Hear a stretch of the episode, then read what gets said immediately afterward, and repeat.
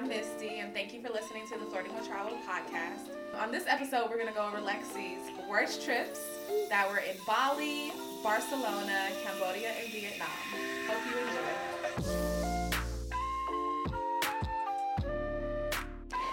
I'm always reluctant to pick out a worst because a lot of them don't have to do with the place. Mm-hmm. Kind of like best is your time and place. I think your worst trips are really about uh, how you were feeling at the time, sometimes who you went with, sometimes like clothing that you went with. I've had clothing take out a trip. So, with that in mind, I definitely feel like worst is super subjective. Okay, so how many did you do? Did you get top five worst trips or bottom five? You? I five? could only find four that I would actually call like bad trips. I've had a bunch of trips where like bad things happen, like Cuba getting sick and vomiting for about a day and a half straight wasn't great, but otherwise an amazing time. Mm-hmm. But the four that just like stick out in my mind is not necessarily being my favorites or ones that I would ever want to repeat. You would never go back to these countries. I would go back to the countries. I just hope that I never experience anything even remotely similar to what I went through before again. Okay, so let's go with can you can you rank them? Like, did you ever think about like um absolute worst? Absolute worst was. Okay, I'm gonna go in order of like least worst to maybe worst, but like the bottom two are pretty much hand in hand. Uh-huh. Um, I think I'm gonna go with Cambodia, then Vietnam, uh-huh. then Barcelona, then Bali. Okay, so we'll start from. We'll save. Should we save the best for last? What do you think? I mean, Bali is actually probably the funny story. I feel like we might as well start with Vietnam and Cambodia. It's basically kind of sequentially timed, except Bali and Barcelona. Okay, so Vietnam and, and Cambodia, you're technically backpacking, but not backpacking. Yes. Pseudo backpacking. It's almost like it's one trip when you think about it, because it was one continuous thing, but the things about the countries that I had a hard time connecting with were different. So, like, Vietnam was stressful coming from Japan because Japan is such a polite society. There's so much emphasis put on the politeness. And when you get to Vietnam, it it just broke down to where it was a very different world that I was in. Mm-hmm. Also, I was leaving behind a life and a job there, and I was excited to finally be getting back to the States. And so, what I found is that the four weeks that I was in Vietnam, I started to get lonely, and it hit in different ways. Mm-hmm. But. But you're kind of like a, an introvert anyway. I am. So I wouldn't have wanted to do that trip, especially for that amount of time with anyone else, because I actually might have committed murder by the end of it. This there's just there's a distinct possibility that only one person would have left alive. Okay, so run through the list of everything that went wrong. No details, just run through the list. Okay. Um Vietnam. I mean Vietnam, rats running across a kitchen in a restaurant that I'm eating in. That's your food, so what's wrong with that? Moving on. Rats in my hotel room. Oh, they're sharing with you? Did yeah. Um, getting scammed out of some money at a train station. Being stuck on an overnight sleeping car with like strangers and a guy above me dangling his feet over my bed. Okay. Um, he just wanted to be free. right? His dirty ass feet just hanging all in my face area. I remember he texted like, he, if he doesn't pick up his fucking feet, we're going to have a problem. Really thought we were. Um, oh, an ant infestation in one of my hotels, just all in my uh, my bathtub. Oh, nice. Where you shower? Yeah, that was it was fun when I like looked in. I was like, "What is this?" Uh, I mean, I think those are like the main things, which I suppose in a week would make it like truly atrocious. In a series of four weeks, it's not too bad, I guess. Didn't you have the um, what was the was this Vietnam when you had the bug issue? It was like the bugs that were on the outside of the window. They were just like layered on the window. Oh, you know what? That came with the ant infestation. Oh, they repaired. Yeah, it was the same hotel room. They like they had a bug problem outside and inside. It was just everywhere. So what did you do? Like how okay, how'd you deal with the bug problem? Because like cleanliness is next to godliness.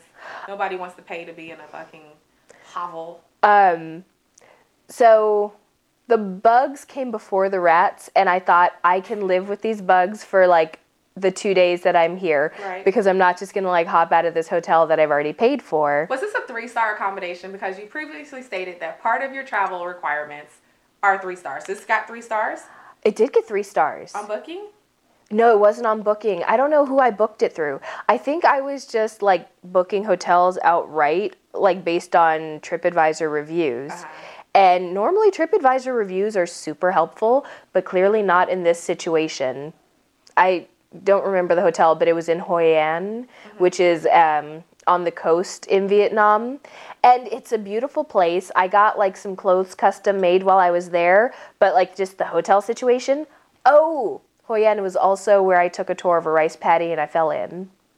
In the In the 'cause rice like paddy. Soft marsh. Yeah, I just Yeah. I slipped off the side and I was like waist deep in a rice paddy. They actually had to like haul me out of there and then take me around back to a corner to hose me off.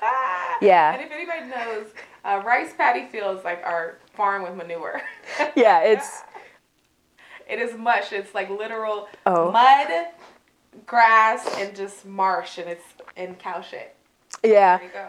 No, that had It was great for your skin though. yeah. So did you finish the tour after you fell in? Yeah, I mean, I, I was already in a truck, like out there in a rice paddy, and next they were taking us to the beach. I had no option of like going back to my hotel without finishing this tour. So after they hosed me off, I just stood outside in the sun, dried off, and went to the beach. And then after the beach, you went back to the bug infested hotel to get Yeah, to wash off. Yeah, with the ants. hmm that's how fun that was. It was a really good time in Hoi An.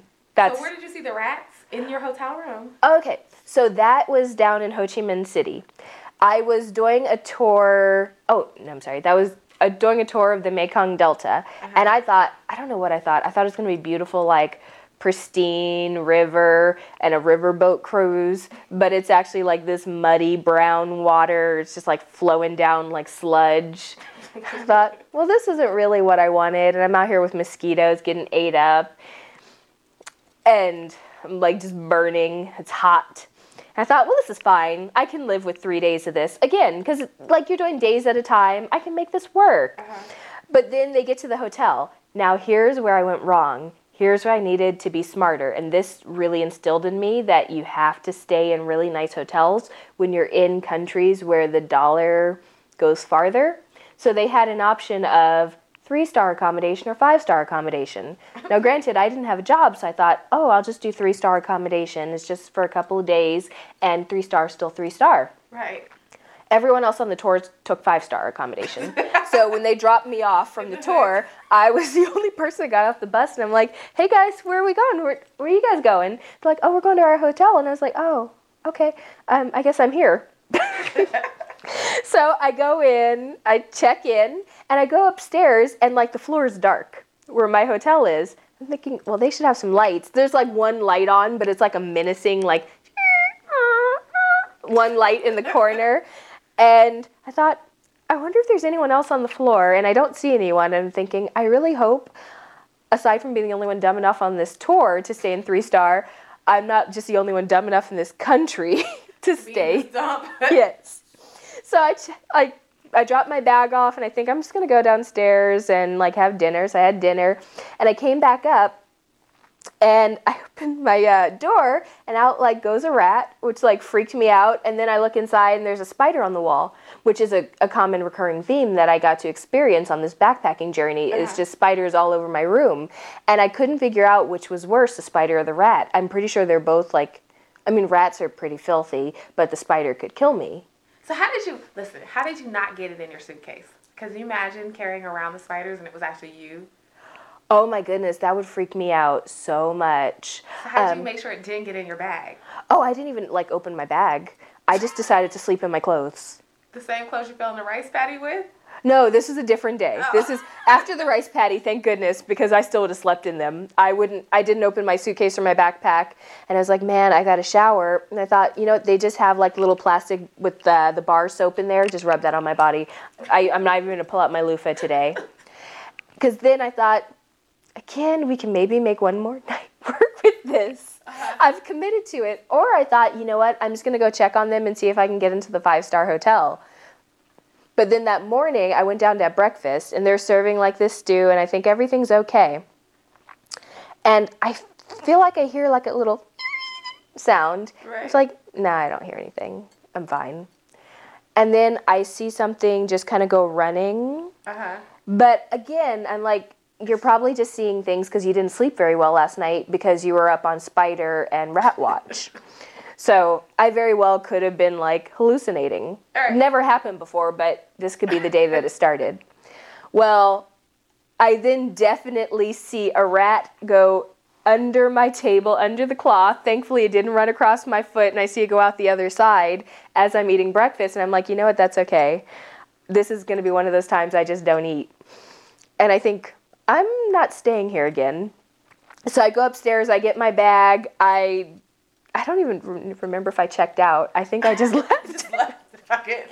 And- I remember yeah. you texted me. You were like, "I just saw a rat run across the floor." I was like, Yes. "Where?" He said, "In my hotel." I said, "You're like, I'm trying to eat breakfast." I said, "Oh, that's rat stew right there." Yeah. Delicious. Oh, I was disgusted. So I take my full bag back with me to like the tour bus, and they're like, "Oh, why do you have this?" I said, "I'm not going to stay there again tonight. Can you just like take me back to the city?" Like, well, you have it like another two days on your trip, and I was like, "No, that's okay. I just want to go back." Well, we don't have any room on the bus. I will sit on the floor. I'm going back to the city, and I'm going back on this shuttle. Because I'm not taking other transportation. And they're like, well, I mean, can you tell us what was wrong? I was like, there were rats. And they sound like, oh, I mean, like, but what else was wrong? That's it. What more do you need? I said, I'm not staying here. Here's my bag. I'm on this. Tra- I'm on this bus now, and so they're like, fine, fine, we'll figure it out. I was like, yeah, yeah. that's it. But you know, that's a cultural thing. Like, I don't want to say it's a cultural thing. I'm just gonna say that if you're there's that many rats, they're just used to rats. They're Yeah. Like cats. Well, I assume it's like people who see rats like on the subway in New York. You're like, oh, that's a fact of life. So For your life. No, not for mine. So I left there and I ended up just getting a, a nice hotel and I was serious this time. I was like, we're not. So you lost the two days of extra money that you had. I did, but it was worth it. I couldn't live like that anymore. I was sleep deprived. I was like starving. I just didn't know what was going to happen. And the Mekong Delta wasn't all that I thought it would be. So I thought, that's okay. Just go enjoy Ho Chi Minh City, which was awesome. Like, once I got there, I was like, oh, thank goodness. I feel like I'm just back in civilization. It's, they had museums again. The food was good. Like, got some great pho. I was like, okay, I can live like this. Uh huh. But then after my So wait, there's more. no, well, after like my stay in Ho Chi Minh City, then I was supposed to be like moving on to Cambodia. Right. And what was ironic is that I then had to like figure out my situation because the tour that I was on was supposed to take me into Cambodia. Oh, but because you left them, I had to figure out my own transportation. So I thought that's fine. I'm just going to book a shuttle and go over. However, I was on like my last day and I thought, well, I don't need any more of like the Vietnamese money, so just go ahead and spend it all. So like buy different things, have fun, live it up, drink a bunch of coffee cuz if you haven't have you had Vietnamese coffee? n- not no. It's really good. So their coffee is like super thick as you'd be used to from the Middle East, and then they uh, put condensed milk in it. Oh, like a Spanish latte. So it's like Turkish coffee. Yes. With a sludge with condensed milk. but without like the spices that come in Turkish coffee. So it's Okay. very sweet. Okay. Um, I was drinking that like 40 going north. I I was probably super jittery all the time between the sugar and the caffeine. Trying But to run away from the rats. gonna beat you, bitch. Forget me. I just couldn't go to sleep. You're like rat watch. So with that in mind, I um I had to figure out all my situation. However, I just come from Japan. Now, Japan would never make one of my worst lists, but this was like one of my worst experiences. So I'm going to throw this in for context so that you understand the struggles that I started on this trip with. Uh-huh. It started off on the bad foot. When I was leaving Japan, I had like a Japanese bank account and I had a bunch of money in there and mm-hmm. I thought, okay, I'm going to transfer it home. Mm-hmm. Now, everyone thinks like, oh, Japan is like super high tech. Everything's like great because you have toilets that sing to you and like have little running water sounds while you're going to the bathroom, which is great. But their banking system isn't there. They still believe very heavily in faxes. And one of the things that I got when I got there is something called a hanko, and it's just like a little stamp that typically is your name in Japanese, or like the symbol. Uh-huh. Alexandra or Lexi does not have a translation in Japanese, so they just picked something out for me. Who knows what it said? Who knows what it meant? but I use that. So instead of like signing or putting your initials on anything, you stamp it. Well, I had made the mistake. I accidentally put my Hanko in um, my bags that I was shipping home. Oh no. So as I was getting ready to leave, I was going to the bank and they're like, "Do you have this?" And I was like, "No, I don't." But you know me. The reason why they know me is because every month I would go there and I would wire money back to the states, and they only had one person there who spoke English. Right. So every month for two and a half years, I spoke to the same woman right. exact same woman. And I mean, I do stand out in Japan. I know it's crazy to believe, but this is not what everyone looks like there. No. So I'm right. So I'm like, I feel like she should know me. I was like, oh, I'm so sorry, I forgot it. But here's like my passport. Here's my um, my ID, like my Japanese ID. I was like, I'll sign it. I'll initial whatever you need. They're like, oh, without that stamp though. I was like, yeah. but where's but the stamp? yeah. I was like, yeah, but I mean, A, I don't have to stamp. B, I don't know what that stamp said. I couldn't even like recreate what that stamp is because I never even learned it, which is maybe silly, but I don't even think they would have let me recreate the stamp. You stood over there stenciling it. Like, listen, this is what it looked like. It was just squiggles. I got you. right?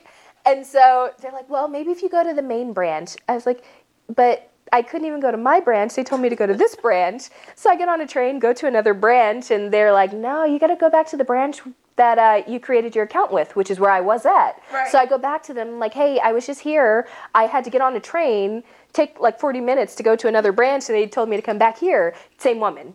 Same woman from two and a half years of interaction that I'm talking to. So I really do need to transfer my money. Oh, can't without that stamp though.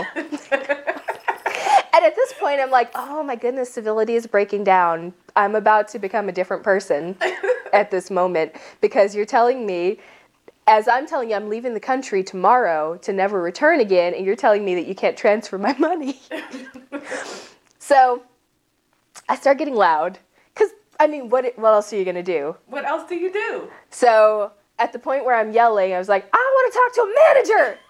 The manager doesn't speak English. Exactly. So they bring the manager out and she's translating. And I mean, who knows what the manager's saying? Because I'm pretty sure she knows I don't speak Japanese at this point. So he could be like, What is this crazy woman doing? And she could be saying, I just told her she needs a stamp.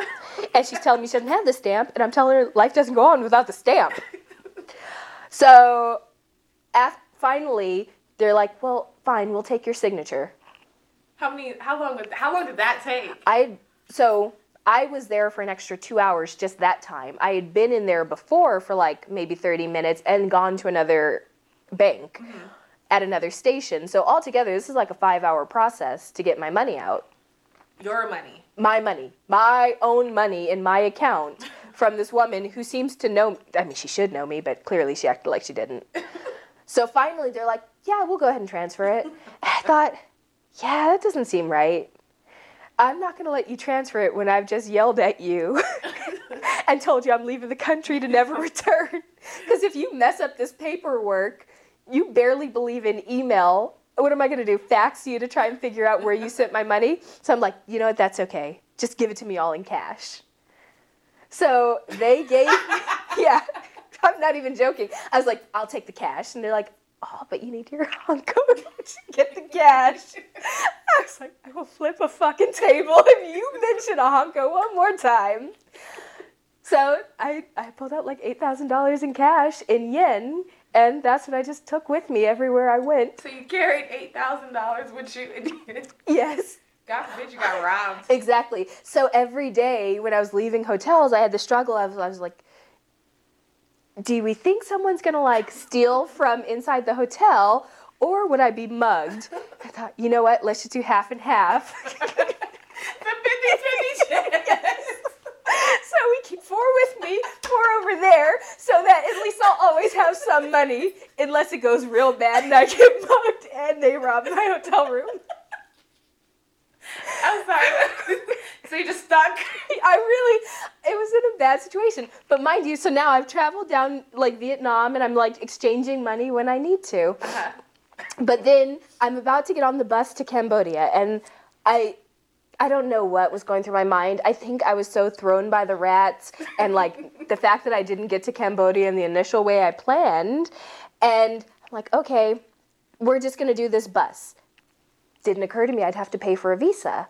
And I had just spent all of my money, like my Vietnamese money, because I thought, well, if I had to do a visa, I'm sure they'll be able to like exchange money at the border. Right. But no, they couldn't. They didn't take cash. Or no, they would take cash, but not Japanese yen. Which, I mean, surprise, surprise, in Cambodia and Vietnam border, they won't take Japanese money. So I'm at the border, and I'm like, um, well, I mean, what do you mean a visa and money? So I was like, so I got this yen. and they're like, well, obviously we don't take that. And then they're like, do you have Vietnamese money? I was like, no. Do you have Cambodian money? I was like, if I can transfer, they're like, well, we don't have an office here to exchange money. And they're like, well, do you even have US dollars? We'll take US dollars. Because in Cambodia, they do a weird thing where they take a mixture of both and they give you your change back in US and Cambodian money. Way to fuck you. Oh my goodness. So you're sitting there with like a calculator trying to like convert and do math, which math is not my strong suit by any means. So general addition stumps me sometimes. So then trying to do like multiplication, division, conversion, and addition, I was like, I'm gonna have to take your word for it, but I also don't trust what you've just done. And I mean, I wouldn't trust banking after what I'd been through. Right. So I'm at the border, like it's just a bus, and we're supposed to be moving on, and I'm holding us up because I don't have money to get into the country. And I'm like, well, please don't let this bus leave me because we're not like by a city, we're hours outside of the city. And What I- time was it? Thankfully, it was daytime still. Okay. It was like maybe three in the afternoon. They're like, well, if you just walk about like half a mile down this road, there's an ATM. And I was like, why is the ATM half a mile down the road? And is the ATM in Cambodia? Because maybe I just keep walking. So you're telling me I can cross over to your country down there? right, just to get some money. And I was like, well, I've got my ATM card, but I have no money in my US account because I never got to transfer it when I was in Japan. So I'm like, okay, so, you know, there's almost like, I, in my heart, feel like it's worse being poor than it is knowing you have money, but you have no access to the money. Is that right? So I'm like, well. I've got this, I've got a whole bunch of cash and I don't know what to do. So it, I don't know why it didn't occur to me to just like take money and like pull money out on my credit card. But I was like, man, I don't want to do that. That just seems like it's a bad deal. Who's gonna take a cash advance on a credit card Yes. when I'm carrying yen? I don't know. I had a breakdown in logic, apparently, because it was all too much. So finally, I tell the woman on the bus who's arranging the visas, I was like, here's what I'm going to do. The visa's $25. I'm going to give you $40 in yen. I don't care about the extra. I was like, you guys just pull it out of your money. You trans like you exchange it when you want to and pocket the the rest Right. as a tip. And she looked super suspicious, like, what are you trying to pull? Because she didn't like pull out her phone to do an exchange. And I was like, no, I'm giving you more money than it is so that you can take the extra. Right. And thank goodness either she was tired of dealing with this and didn't want to put me off the bus since I had paid for it, or she maybe thought I looked trustworthy. But she's like, fine, I'll take the yen, we'll get you your visa. And she did that.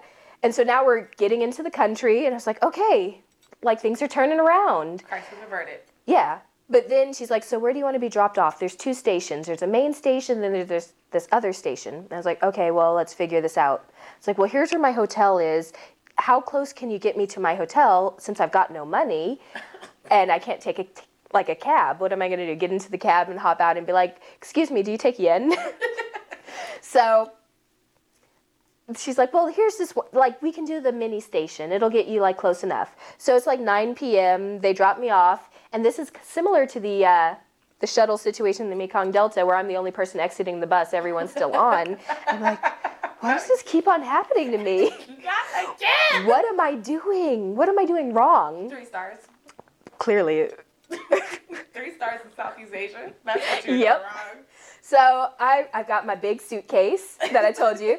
I'm, I'm just rolling it along with me, thinking it's nighttime, and I thought it was going to be like a real border where I was going to be able to get a um, uh, oh a SIM card for my phone, but I have no idea how to get to my hotel. No idea how to get there. And so I'm just ro- walking along the street in the direction that they pointed at me. They're like, oh, if you go like this way, it's like your hotel's in that direction. That's like telling me follow the North Star. You'll find it. Okay, so we're back from our break.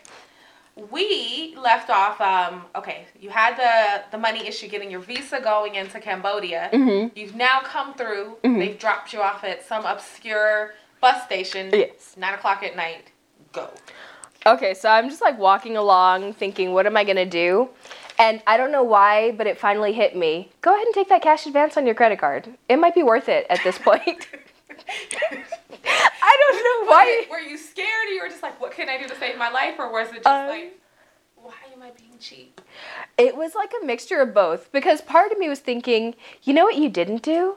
Check to see how safe this is. And you're literally walking around still with like maybe at this point $7500 on you in yen still, but still money and all of your belongings, Right. including like your laptop and your iPad and your phone. Right. You think, what if someone just like takes your entire suitcase?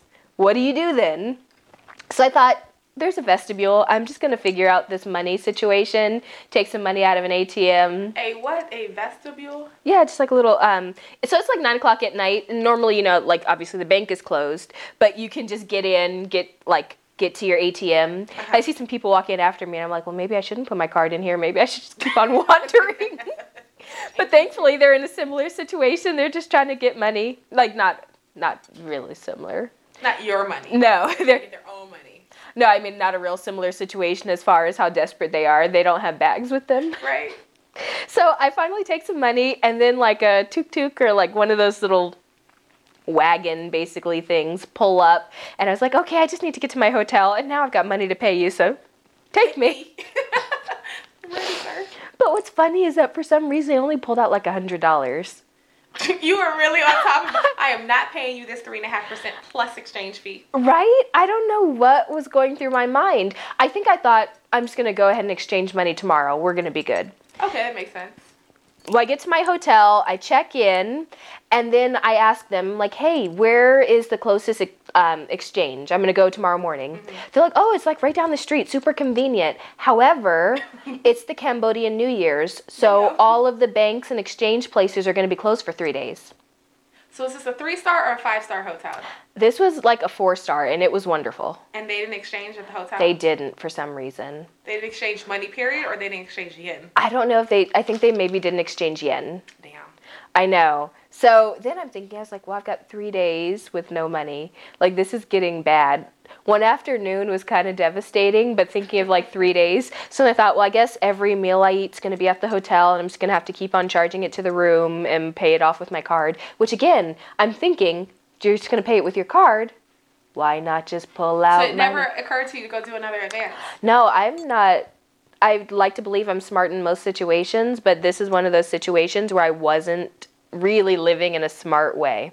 So the I find one exchange place that was open and I'm sure I probably got like the worst rate, but finally I pulled out like a substantial amount of money because I'm not going to have this problem anymore. And from there like most of the trip turned around, especially in like um I'm going to say it wrong, Phnom Penh or Phnom Penh, which is the capital city of Cambodia, I want to believe. Um, it ended up being really nice. It was their New Year's, so I couldn't go to like uh, their main, I guess it's not really a castle, but like their main area of government. But I was able to go to like the killing fields, which is not what I'd describe as a fun situation. right? Well, because I didn't realize. So during the Vietnamese or the Vietnam War, they had like just mass genocide going on, and they lost a quarter of their population because their leader Pol Pot was so intensely into um, communism that he decided everyone's going to leave the city and we're going to return to agriculture. So move to the country and learn how to be a farmer. But like, imagine someone telling you your job is done, go to the country and be a farmer. Mm-hmm. You started to revolt. Yeah, well, In no, no. addition to the Vietnam, the Vietnamese war we were having with. Yeah, this is like right next door, and he's doing this because he's like, we're communist and we're going to start growing things. But here's the thing it wasn't a revolt, it was like people going, not knowing what they were doing, and starving to death. Damn. So, like, at least maybe an eighth of the population just starved to death, and then the other eighth were just murdered by his people. That's exciting. Yeah, so like when you're going to like the killing fields, it's what you think of. It's like people that tried to resist and they just line them up and they wouldn't even shoot them because it used um, like bullets were too expensive. Right. So they were literally like beating people to death in just a line. And I don't I don't know what the times were like, but maybe like anyway, it was I would never call it fun, but it's something that I feel like you have to do if you go there. Okay, so but that, that took a turn. Huh? Yeah. I wasn't. wasn't Man, I wasn't that. expect that. Okay, I mean, so history's everything, some fucking perspective for you. right? Okay, so um, they say one of the things you get when you do solo travel, Mhm. especially when you're like by yourself and you're backpacking, you get fatigue, right? You get Mhm. a solo travel fatigue, and then you, Yeah. you start whatever is normal common sense. You kind of just forget because you're so tired, especially from moving around. Yeah. Do you think that's what kind of made uh, Cambodia and Vietnam a negative? Well, no, because Vietnam you started, but Well, what's weird is that it hit me more in Vietnam. I think I was going through like a massive culture shock in Vietnam. Uh-huh. And like you go from like basically just take your life right now and you transplant yourself and suddenly you're on your own, you're figuring everything out. And granted, I never had real language problems because English is pretty commonly spoken. So that wasn't a challenge, but you're just really out of your element. And in Vietnam, I felt it so intensely. I'm like, I I don't know what to do here. Everything feels different. Like Right. everything. And then in Cambodia, I was finally like getting used to that, but there would be times when I'd be by myself. So I stayed at an eco lodge. I left. Uh, I don't know why. I thought I was like eco lodge sounds so romantic and wonderful. It's gonna be beautiful. I'm gonna be like commune with nature. Never in my life have I ever had any type of like satisfying experience communing with nature, but I thought that this was gonna be the time that changed it. So I get to this eco lodge and I'm like, oh, it's like this beautiful house on stilts. It's like a traditional Cambodian house, and I I realize it's on stilts and I need to take up my uh, my suitcase. how much does a suitcase weigh? oh, it had to be like I paid overweight fees for sure, so it was probably about like 55 to 60 pounds. My goodness. So, okay, so you went from bugs in the bathtub that weren't supposed to be there to volunteering to be in the outdoors where they naturally live. Why didn't it occur to me that that was a part of like an eco tourism Right. life? So I like bumped my big bag all the way up the stilts because like they showed me to my my little cottage and then walked away like I wasn't carrying this bag, which is a common trend I found in Cambodia. they looked at my bag, they looked at me, and then they walked away. They would not help me carry that. And I was like, you know, that's fine. I was gonna tip now that I have money, but but now I won't. So I bring it upstairs, I get in there, get into the shower, and I see a big spider, like this big of a spider mm-hmm. on the wall. And I was like, what is this with showers? Why like does water. this obviously and I feel like so accosted in my life in general with showers and bugs because this happened in Cuba too with the mosquitoes. Right. Because someone, not me, but someone who was sharing a room with me did leave the window open and mosquitoes just like First off, infiltrated the bathroom. these are rural homes that do not have screens Mm-hmm. because they want all of the air to flow in Mhm. and they're one with nature. Who would have thought that the mosquitoes would have came through and then landed into the shower? Oh, I mean that's a surprise. An open I mean, window it's in a wet environment. For you. It's just a war zone. Well, nevertheless, in Cambodia, I got to experience that before with a spider, and I was like, man, this is just bringing me back to Vietnam. A Right? Back in Nam. I was having flashbacks. So it's George. I know, but what's even more fun is that the shower only brings out like ice cold water. It's just like water from the lake. Oh, that's, I mean, that's eco. Yeah, no, it's awesome. And then they have like this giant thermos in there with like boiling hot water, like you're supposed to make your own warm water. But I I wasn't Shower. understanding how that logic worked. So I like I had taken out some of the hot water and thought, well, just splash yourself with it. And so I did. And I'm like, shh, that's hot. That's like really hot. Which I probably should have known when I felt it. And so then I'm like, okay, fine. You splash yourself with like boiling water and then you get into like ice cold water and you like rinse off. And that's what I just kept on doing to finish up that shower. And I thought, well, I don't want to do another shower here, but I'm staying for two nights. Did you quit again? Oh, I was ready to. So I like I got into bed and I thought we're gonna figure out some options, and then I see the spider show up again because I never got to kill it in the shower. It like got away from me because I'm like over there boiling, freezing, and just living that life. So I couldn't even worry about the spider at that moment because I thought I had burns and frostbite simultaneously. So I see the spider and I think, okay, it's right on the floor, kill it. So I try and get a shoe and I slap in the floor, but the spider, I see it scurrying under the bed. And I'm like, well, now it knows that I'm a threat to its life. I can't go to sleep. So again, another night of spider watch, just staying up like, I'm gonna catch this. I just, I know it's coming for me now. It's seen me twice and clearly it seems to be gravitating toward where I am. So the next morning, I think, you know what? Carry that big bag down these stairs. We're gonna go up to the front desk and say, you know, I've had a lot of fun, but and I really enjoyed everything here, but I think I'm gonna check out early and just like head on up north. Right. And they're like, oh, okay, yeah, but the bus doesn't come for another like two days when you were supposed to check out. And I was like, oh, like what do you mean though? Like the bus it's just not gonna come? They're like, yeah, it only comes like twice a week. So it dropped you off, was once, and then like when it's supposed to pick you up, it's the second. It's like, ah, okay. So how do I get out of here, guys? That's Yeah. really Where do you live? Are you gonna leave here? Let me take let me get Right. with you. Let So- your bike. So I roll my suitcase back out, roll it back up the stairs, and I just figure I'm gonna have to get along with the spider.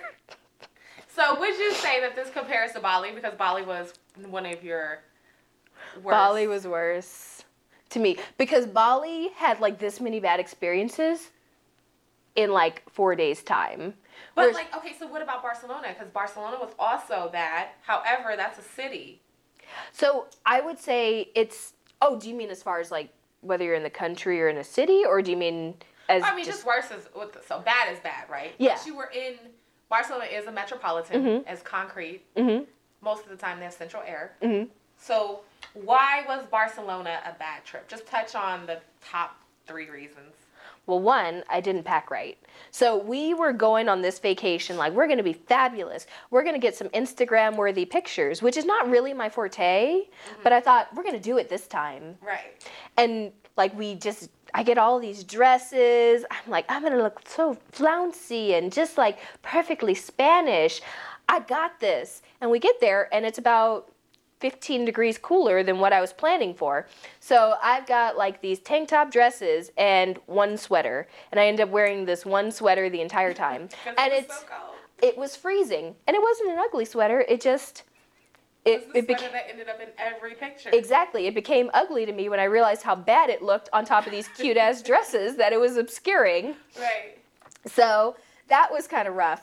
Also, first day there, they canceled one of my tours. So this is like a trip. I thought it was gonna be like London. Like I planned it. It's ready. Everything. iten- let me tell you, the itinerary for Barcelona was phenomenal. We received a two-page PDF with everybody's uh, flight information, the Airbnb information, emergency contacts. I'm talking about events. Almost everybody's flight information. Misty decided to send over.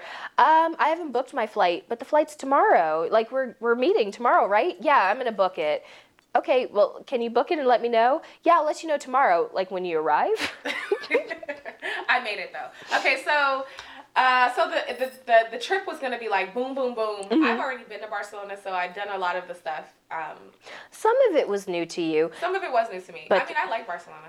Yeah, but the tour trash. that they canceled at the last minute was new to you. Mm-hmm. Uh, or no, was not new to you. You had done it before. We were supposed to do a full day, go to um, Sagrada Familia, which is Gaudi's church that has been in under construction for like a hundred years now. Literally. Yeah, literally a hundred years. For another hundred years. Right? And then we were going to do a fast pass and get to go into Parkway or Parkwell, which is also designed by Gaudi. It was going to be a good experience, Right. great for photos. And then at nine o'clock at night, after we were up on top of a mountain and all the transportation was gone, and we literally had to start walking down in the dark with no lights, whole other story. Then I get an email. Granted, I get the email after we finally got cell service because we had no service when we were just walking down this mountain in the dark that had no sidewalk. We're just in tree line. But then I get an email Right. saying, "Hey, we've canceled your tour for tomorrow. We're happy to give you your money back." And I was like, "I didn't want my money. I wanted the experience." well, those two are very difficult things to like. There are a lot of tours for them, but it's hard to get a tour going inside. It's hard to get like skip the line passes. You have to get it in advance. Mm-hmm. And it was boom, boom, boom. Every minute was accounted for. So if we didn't do it that day, it was going to be very hard. It was going to be like shifting things, and we'd already spent money on everything. Right, because she paid for everything ahead of time, so it was like Yeah. no money out of pocket. which is nice when you show up that you have it all taken care of but that like that was a crushing blow at the beginning of a vacation because those are the two things that you can't really go to Barcelona and it's like saying I went to Paris didn't see the Eiffel Tower I went to Rome and didn't see the Colosseum mm-hmm.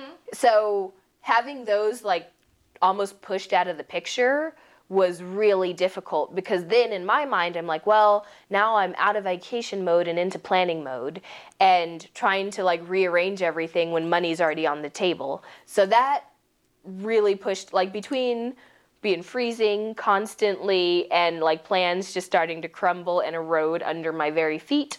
Barcelona was a struggle. Also, But do you think it had something to do with like because it was also a tough time in your life, and typically when you're going through a hard time, Mm. travel is what kind of like So I was very much looking forward to that trip. So Barcelona, for context, was my 30th birthday trip, 30th country. that was it was the epic ending to your lifetime goal at this particular time. Yeah. So mentally, I think I had a lot riding on it. I was like, this is going to be an amazing trip. It's going to be a culmination of just everything that we've done. It's going to be perfection. And I planned it. I thought everything is just, it's going to flow because once I get there, I don't have to think about anything. It's just a matter of showing up and enjoying it. Mm-hmm. And then, then to have that like start falling apart, you're like, oh, this is just like every other day where you're just trying to make lemonade. And that was not what this was supposed to be. This was supposed to be champagne and caviar from start to finish. So, do you think that disappointment weighed really heavy? oh, it totally did. So sometimes I feel like sometimes the situation can be already shit, right? Mm-hmm. Just trying to go from sugar to shit, but like mentally, if you're already in a bad space, anything that goes wrong makes it even worse. And but that's the thing. I've had some trips that by all accounts should be bad. Like Rome. I didn't get to make it to where I wanted to go. I had no money. I was just flying by the seat of my pants, but it ended up being a really good trip. Whereas Barcelona, I'm like I think in my mind even then I couldn't figure out why it wasn't like Rome or Well, why I think what happened was you rescheduled, and then it was a sister's trip, so it was our, her thirtieth for our sisters, and we were, uh, my sister Diambe, our sisters Diambe, and I were trying to like turn it around, so we kind of were like getting into it and doing our makeup and laughing and drinking, and we're having a really good time, and we lost track of time, and when we lost track of time, then we missed Oh. the next tour, and that was just. The spiral was already spiraling even further. yeah. It just got to the point where I don't know if you guys ever been on a trip with a person who's a plan A or type A planner. Um, it just spiraled. It just was like being with a tyrant. Like you started turning into like a dictator because you were just like, we are gonna make this, and it just sucked Well, the life out of it for everybody involved. it's difficult because it was like- one of my worst trips. Thank Well- God I had been there already. right? So you want to be able to like let go and enjoy the fun, but a perspective I have, and not just with travel, with anything, is that someone's got to coordinate things. Yeah, every if everyone is like we're just going to see what we see and go with the flow, you're probably not going to get much done. So for me, I don't mind being the person like, hey, we're going to get this done. Here's our mission. Here's what we're doing. Even if it comes to something fun like travel, it's still mission oriented. And so I thought, okay, take your foot off the gas for a little bit. Let's enjoy this. And then literally the moment I take my foot off the gas, the one thing I would never want to happen happens. We lose track of time and miss a tour, lose out on that money after already having the tour. Like this is our this is our backup plan, and not even backup plan. This is our like ramshackle put it together plan Right. after the first plan already went to shit. And so I'm like, okay, plan A is gone, plan B is down the drain. What is plan C? What did we end up doing? um, just at that point, I think we ended up just going to our evening plans. We went to uh, the flamenco show. Because it was the next thing we had to do. Did you like the flamenco show at least? I did, but we were already in a bad place and then from there it just kept on downhill. So that's the problem is that sometimes things can start going downhill and you can recover it. Mm-hmm. But there was no recovery for it. It just ended up like there would be some small highs, but they were always tempered out by really sudden lows. Mm-hmm. And so it was just a challenging trip. But I think it's one of those, it's like, it's a polar opposite of London to me. I had high expectations for London, I had high expectations for Barcelona, and I thought for sure London will never match up with my expectations, but then it did. And maybe because of how positive that experience went, I thought, well, Barcelona will too. And then when it didn't, it made it even more emotionally devastating. And it was harder to pull myself back from that. Because it was 30. Yeah. Was 30. Barcelona. Mm-hmm. Uh, it was planning failure. Just kind of. I wouldn't say a planning failure. I'm going to say that Viator and whoever I booked my tour through Yeah. threw a monkey wrench, and I did leave them a TripAdvisor review because they deserved the worst review. I was, oh, mm, disappointed. I actually wish I could have written it down just so I could tell you right now to never book with them because they're unreliable. There's that. Uh huh. There's So, that. the fourth trip that she came up with was Bali, Mm-hmm. which in most people's experiences is always amazing. Like, people love Bali. However, it has made your worst list. How is that even possible? Oh, I've I've heard that. I've never heard anyone come back from Bali with a bad experience. Never. and yet somehow just it had nothing to do with the place other than the mosquitoes. That was probably the one thing about the place that truly did me wrong. And it just had everything to do with so many other factors. Like, first of all, I Well, okay, I have a question. Mm. Did you plan this trip? Because I did not. so it wasn't your trip. And you know what? That's probably the truth for a control freak like me is that I had no say in the planning. And so when I showed up, I'm just going on with other people's itineraries. Mm-hmm. And I mean, you know, you know from Paris, that is not my strong suit. We went from like the highs of London to like, hey, miss, what are we doing in Paris? Oh, what do you guys want to do? I want to do whatever you put on the itinerary, is exactly what I want to do. First off, I was tired. We all were tired. Everybody was tired, and I was trying to be a people pleaser, and nobody could keep up the pace for another six days. We were no, no, exhausted. we didn't have to keep up that pace. I We just did. We went to the Louvre. no, no. I I'll put it like this. Tower. We did everything that you're supposed to do major Yeah, you're right. with the traffic and the shitty ass transportation and the people trying to hustle you out of your money that you could do in Paris. That is true. But back to Bali, I just Yes. typically for me, I'll put it like this. Either I'm fully in control or my foot's off the gas and I'm in I'm not even in the passenger seat because I might like passenger seat drive and side seat drive. I'm just like way in the back and that's good enough for me. Go along with what's there. Right. But that doesn't mean I'm not going to question what's there. Right. And in that instance, I happen to be traveling with like new friends. So I was traveling with um, Noelle, who I've known for like 12 years at this point. And then I was traveling with people that she knew. Mm-hmm. And so it's interesting to get to know new people during travel. There's nothing quite like that experience because you fast forward into knowing them. Mm-hmm. You can't like be casual friends when you're in a new environment because this becomes like your main ally. Mm-hmm. So that was interesting, like getting to know new people and then being in Bali. Plus, I that was again another stressful period in my life. Literally was coming off of like the roughest week, and I had ordered all my clothes way too late. Oh, I So.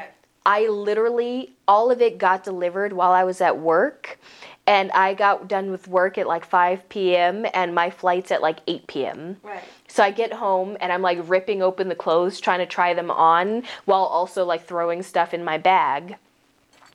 It was such a mess. And I thought, well, I kind of created a look, but then things started fitting weird. I was like, oh no, okay, these pants are a little tight, so I'm not going to take them. So I just need to replace them with like some jean shorts. That's fine.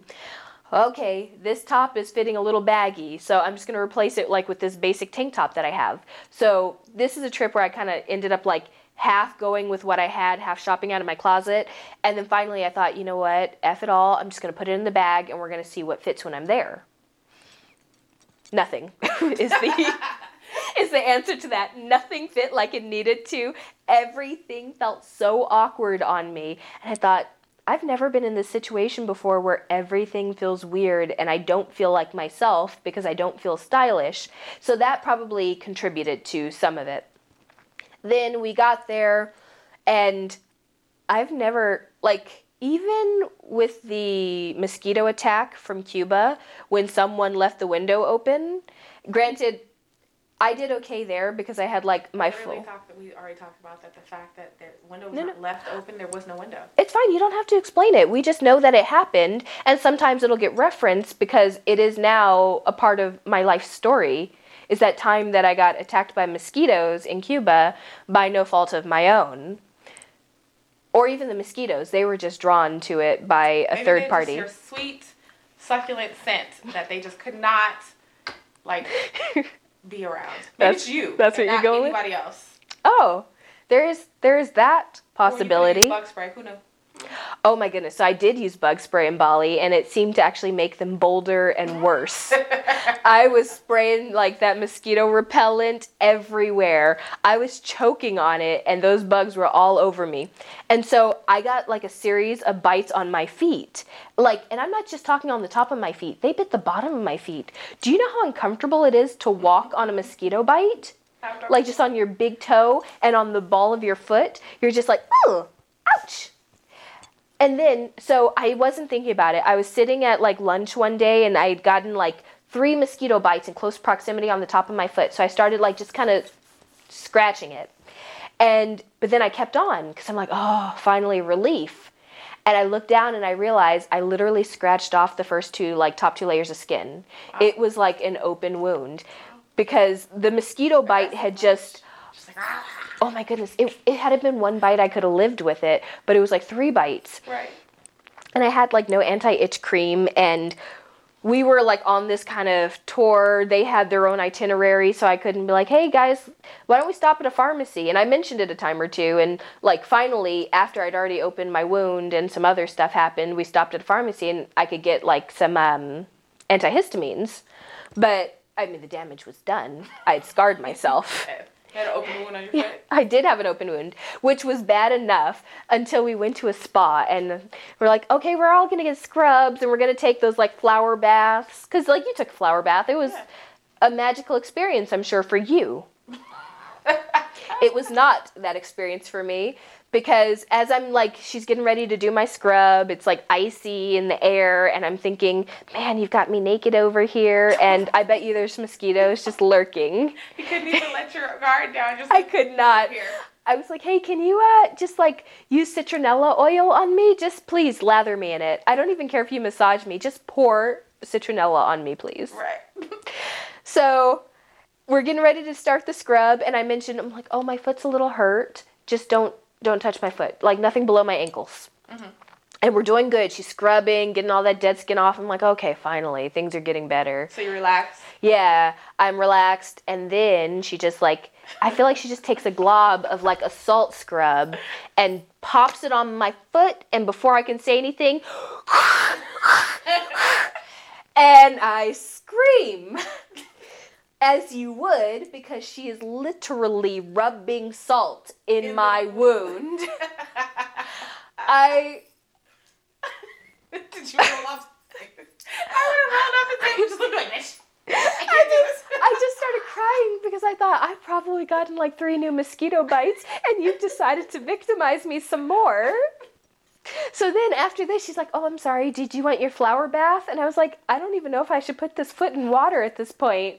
So I get in the water and I like have one foot laying outside because I'm afraid to put this open wound in there. I don't know what these flowers are emitting. There's probably going to be something that makes me burn in there. I don't know. For all, just wasn't sure. So after that, I realized I can't wear any of my shoes because I brought some like Sanuks that have like a little thing right across my open wound mm-hmm. that has now been even scrubbed farther open and I have sneakers. Mm-hmm. And none of those like anytime I try and put them on I can just feel it scraping against the raw skin. It was practically to the bone. I know. So I end up getting flip-flops. And just for context I gave up on flip-flops. Like it was a new year's resolution to never wear flip-flops like three years prior to that experience. So this is the first time anyone would have seen me in flip flops in years. And now I'm wearing a less than fabulous wardrobe and flip flops, and I just do not feel any way like myself, which was only exacerbated when you finally decided to post on Facebook.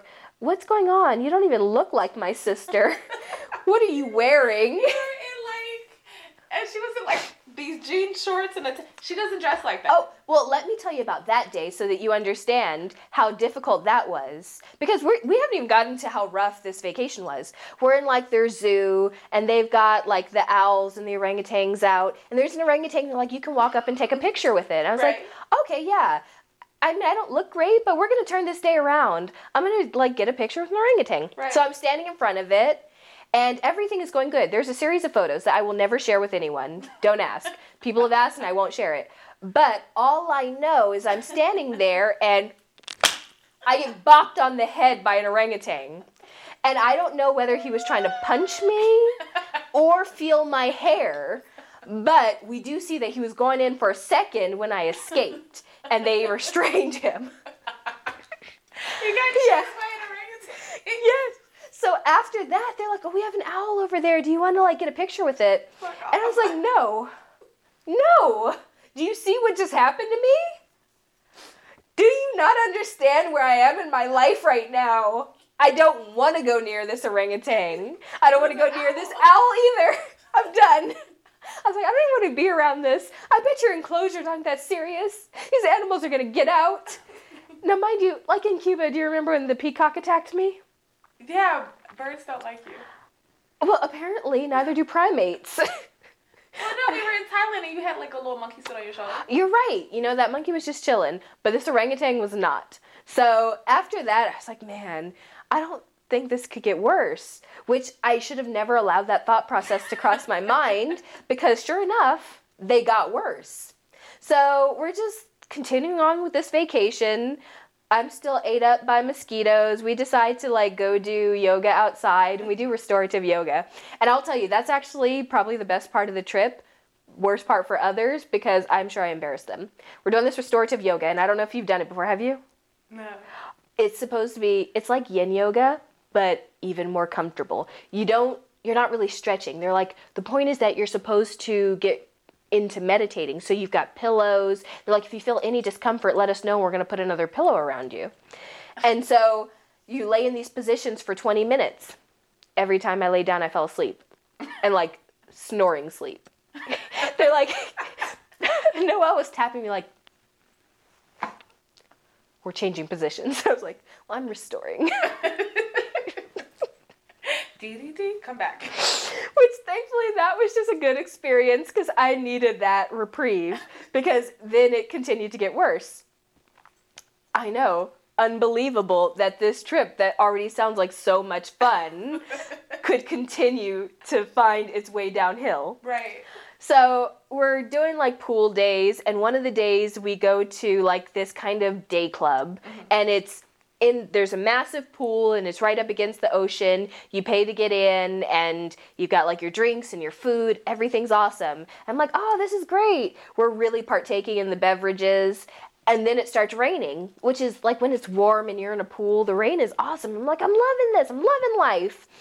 And at the end of the day, we have to like get out and walk down these stone stairs. And I'm wearing these flip flops that I gave up wearing. So clearly I'm not accustomed to it. Stone stairs, want you to understand, full stone staircase. I'm walking down in these flip flops in the rain, drunk. And I miss a stair and I fall down a flight of stairs. You just fall. No, I mean, I'd love to say that I fell, but I like rolled down a flight of stairs. And when I get up, I'm massively bruised. I find out that I have entirely cracked and crushed the screen of my phone. And I just. I don't know if there's any coming back from it. It would have been bad enough that I'd harmed myself, that my foot was bleeding again, and that I was like drunk on the ground in the rain in front of a bunch of people after falling down a set of stairs. But now I see that I've actually damaged my phone with like $800 worth of damage. Really exciting. And at this point, I'm thinking, fuck this entire country. if I don't get out of here, I'm gonna lose my mind. So after all of that, I, I think, yeah, I think that might have been everything that happened that was wrong there. Because you left the next day, right? I did leave the next day, and I needed to be to be gone. that was it. we needed to call it quits. So I went to Malaysia after that, and even there, I couldn't get into it. I was so taken out of vacation mode by that. The only thing that recovered it is when you're like, "Hey, I'm not doing anything this weekend." And I was like, "Well, why don't we meet up?" Yeah. Because I need to see your face right now. We met up in Abu Dhabi. and that was lovely. That really turned it around. Five star hotel. Yes, except there I am in a five star hotel in my shitty clothes that I bought in in Bali, trying to recover my wardrobe. I But why you did, look nice though. I I was able to kind of pull it together, but why did I even buy clothes in Bali? Everything is in like a size zero zero, so I'm like. I'm gonna fit one foot in this and call it a day. That, it was just a really rough vacation. Like, I so just do you think that the trips make themselves better? Do you think there's contributing factors or how? I mean, obviously you weren't able to recover from any of these, so I mean, like, I'll put it like this Vietnam, as I look back on, was actually a really cool experience. Cambodia, the same. And they had some really amazing things happen. But I think that was the joy of having so much time is that you could recover. But when I think about like Barcelona and Bali, it was just like, okay, it's not like, oh, one great thing happens and then like one bad thing happens and I have a few days. It was like, bad, bad, bad, good, bad. well, I'm happy Yeah. that you were able to limp out of Bali. Yeah. I do think you should go back. I've been. It's been amazing. clearly I need to go back. Everyone just loves Bali. And I'm like, are you sure though? Are you sure that you didn't get like punched by an orangutan or anything? Because maybe if you had experienced that, you would understand how I feel. Maybe. But um. All right. Well. that is all we have. Um, because I don't know how else to end on this. I mean, she was punched by an orangutan. How much more can happen? How much more can go worse? But um, that is all we have. Thank you, Lexi, for your time. I hope you guys enjoyed the episode and uh, have a great day.